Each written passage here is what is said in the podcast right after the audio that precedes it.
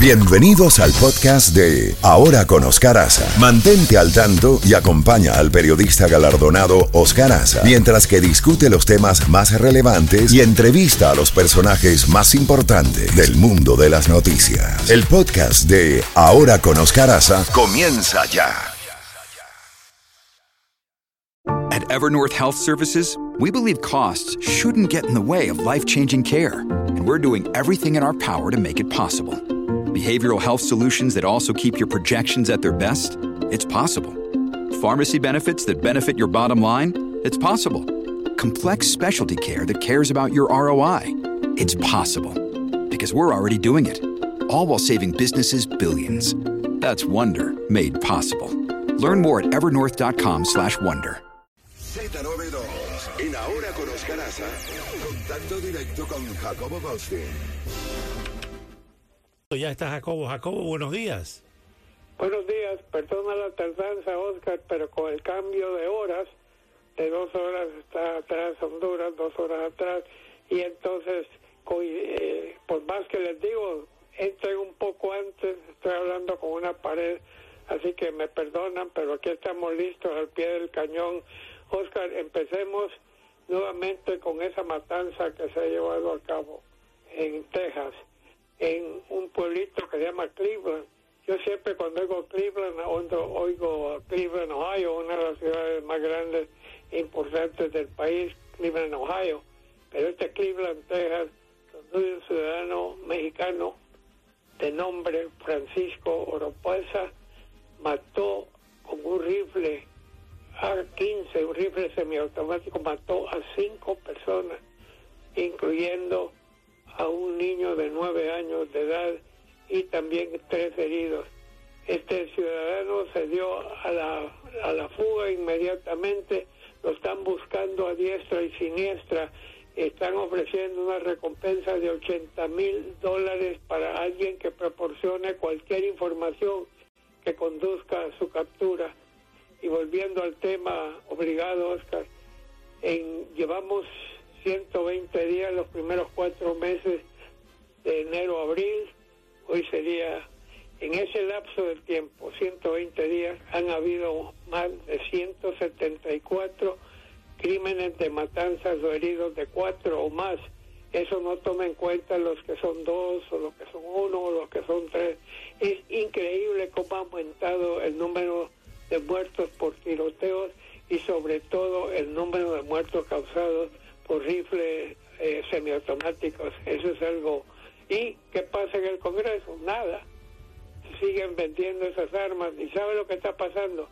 Que la gente que quiere esas armas tiene miedo que de tantos muertos y todo les van a cancelar. Entonces están comprando más que nunca ese número, esa cantidad de armas que son armas de guerra, no son armas para tenerlas en las manos o en las manos de la población civil. Jacobo, el presidente Biden eh, declaró este fin de semana, declaró este fin de semana eh, zona de desastre al área- a las áreas afectadas aquí en la Florida, entre ellas eh, declaración de desastre mayor por las fuertes tormentas y tornados e inundaciones que azotaron el estado de la Florida el 12, del 12 al 14 de abril.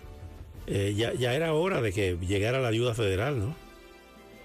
Sí, aquí en, la parte no, sur, la parte sur, pero ya más hacia arriba hemos tenido tornados, hemos tenido destrucción, no cabe la menor duda.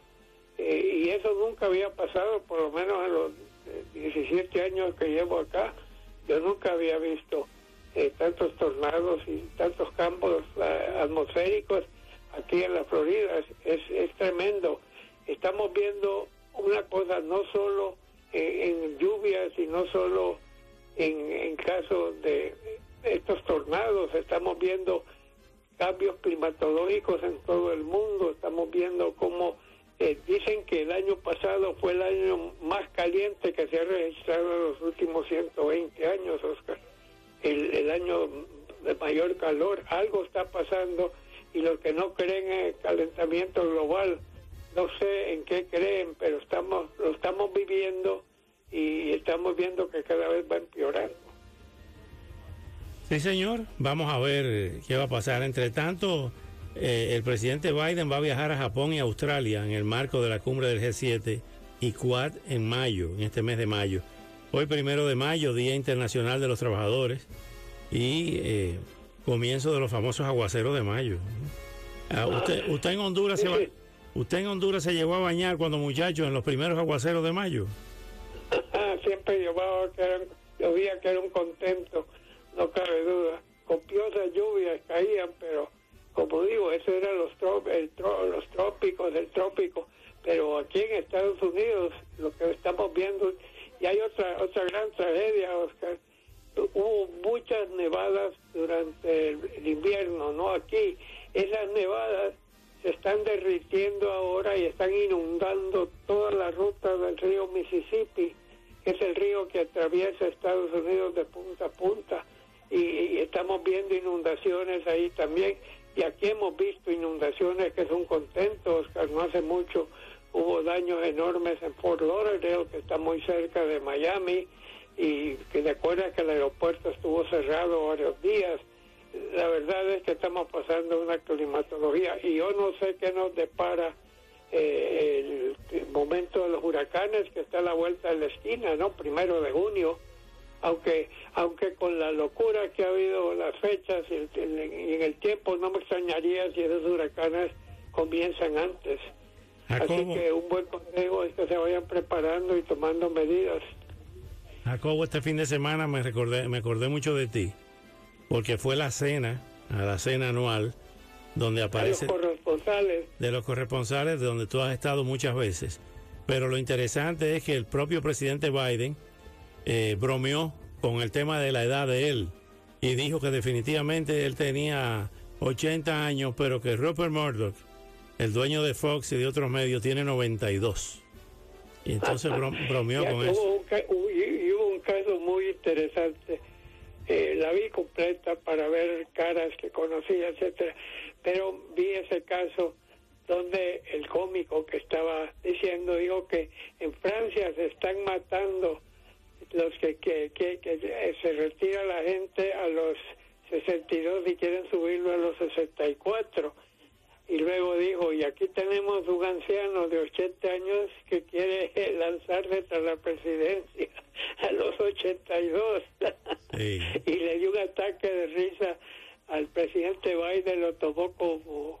Se esperan esas cosas en esa reunión y la verdad es que el discurso de, de Trump perdón, de Biden estuvo muy bueno, le, tiró duro a la cadena Fox, eh, le tiró duro también a aquellos que están tratando de violar los derechos de los periodistas. Eh, en, fin, eh, lo vi muy sereno y vi una cosa rara, Oscar, en mis tiempos. Era el presidente y la primera dama los que iban. Esta vez incluyeron a la vicepresidenta y su esposa. Kamala Harris. Para mí esa es una señal que Donald Trump está tratando de que ella vuelva a surgir, porque los primeros eh, años de su gobierno ha tenido eh, muchas críticas y todo, pero él la va a tener de compañera de boleta. Él ya anunció su eh, busca, pero también se tiene que aprobar a la vicepresidenta y yo creo que Kamala va a tener que esforzarse pero yo yo siempre pensé que Kamala era era mejor de lo que le estaban dando. Eh, le dieron la frontera, eso, eso es misión imposible, Oscar. Y, hablando de la frontera, oye lo que va a eh, pasar, el, el famoso decreto 42 está a punto de expirar, creo que el 12 de mayo. Y ahí va a venir otro relajo grande, porque quieren que eh, los pedidos de, digamos, de asilo político se hagan en Colombia y se hagan en, Guatemala, creo que digo, no sé qué, pero ¿de qué va a servir?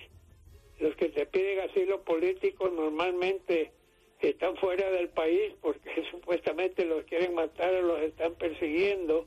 Aquí van a tener que eh, están están creando más puestos para atender más o rápidamente a las personas que están solicitando asilo político.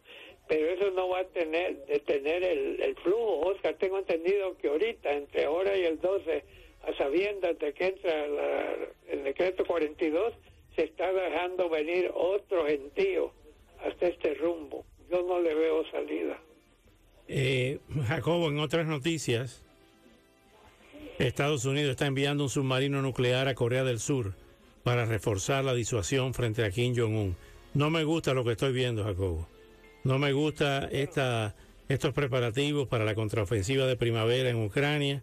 Estaremos hablando con nuestro próximo invitado sobre esto, el periodista Álvaro Alba, pero no quería dejar pasar este momento contigo para eh, tomar en cuenta estas noticias preocupantes de un, Ah, de un desplazamiento eh, y de un incremento ya real militar en el mar meridional al sur de China, con la participación también de Japón y eh, de Australia, de los países de- del sur eh, del planeta, ¿no? Pero, pero Oscar, entiendo, entiendo tu preocupación de estas cosas militares, pero déjame decirte, Kim Jong-un lo que ha hecho es aumentar su poderío militar. Él sigue eh, preparando y lanzando cohetes de prueba, sobrevolando a Japón sin permiso alguno, con, con cohetes que pueden causar enormes daños si se les va la mano o si hay algún problema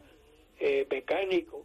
Eh, tenemos también a China con un enorme ejército que sigue creciendo, creciendo y creciendo.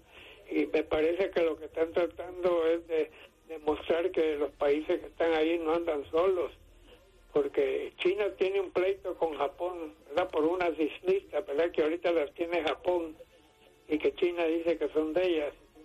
Eh, son unas pequeñas islas que hay ahí. La situación está muy seria. Mira lo que está pasando en Israel, mira lo que está pasando en Sudán, que por cierto, Oscar, ya empezaron a sacar población civil americana, ca- una gran parte de ella con raíces sudaneses. Sudán es el tercer país más grande de África. Y esos dos generales se están matando y están destrozando el país. Tenemos, como tú señalaste, a Donald Trump siguiendo con los ataques contra la población civil y la infraestructura. Así que no, no, vienen momentos difíciles y, vamos a ver qué pasa y aquí seguimos divididos acá. Oscar, se suponía que de un momento a otro eh, se iba a llegar o no llegar a un acuerdo sobre el, digamos, eh, el límite de la deuda pública.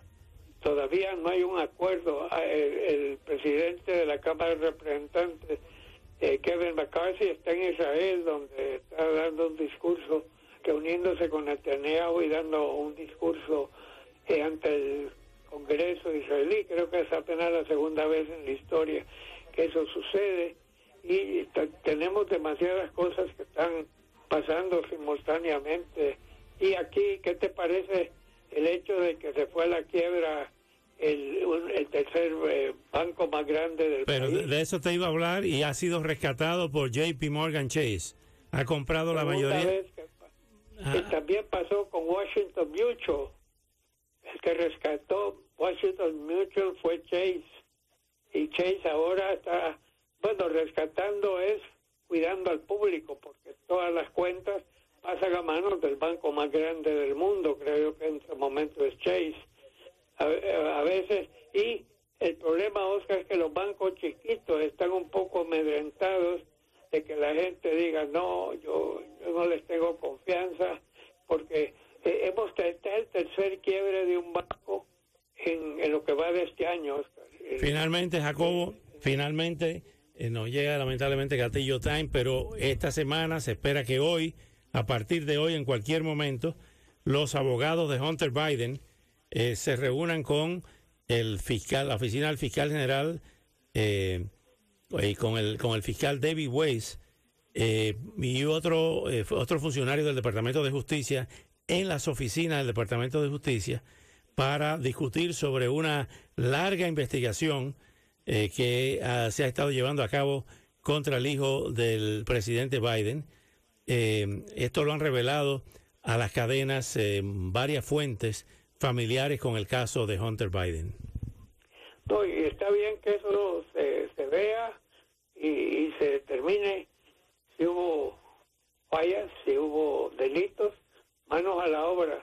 Aquí no hay que dejar que por influencias o por títulos de los padres o algo, eh, esas cosas se, se echen al cesto, a la basura. Y tenemos también que Don- Donald Trump, la familia de Donald Trump, ha estado siendo investigada y, y sus negocios en la Fiscalía de, de Nueva York. Así que estamos viendo la justicia como debe de ser. Todo mundo es inocente mientras no se le encuentre culpable. y Bueno. Que se proceda cuando a ley. Bueno, Jacobo, gracias. eh, Gatillo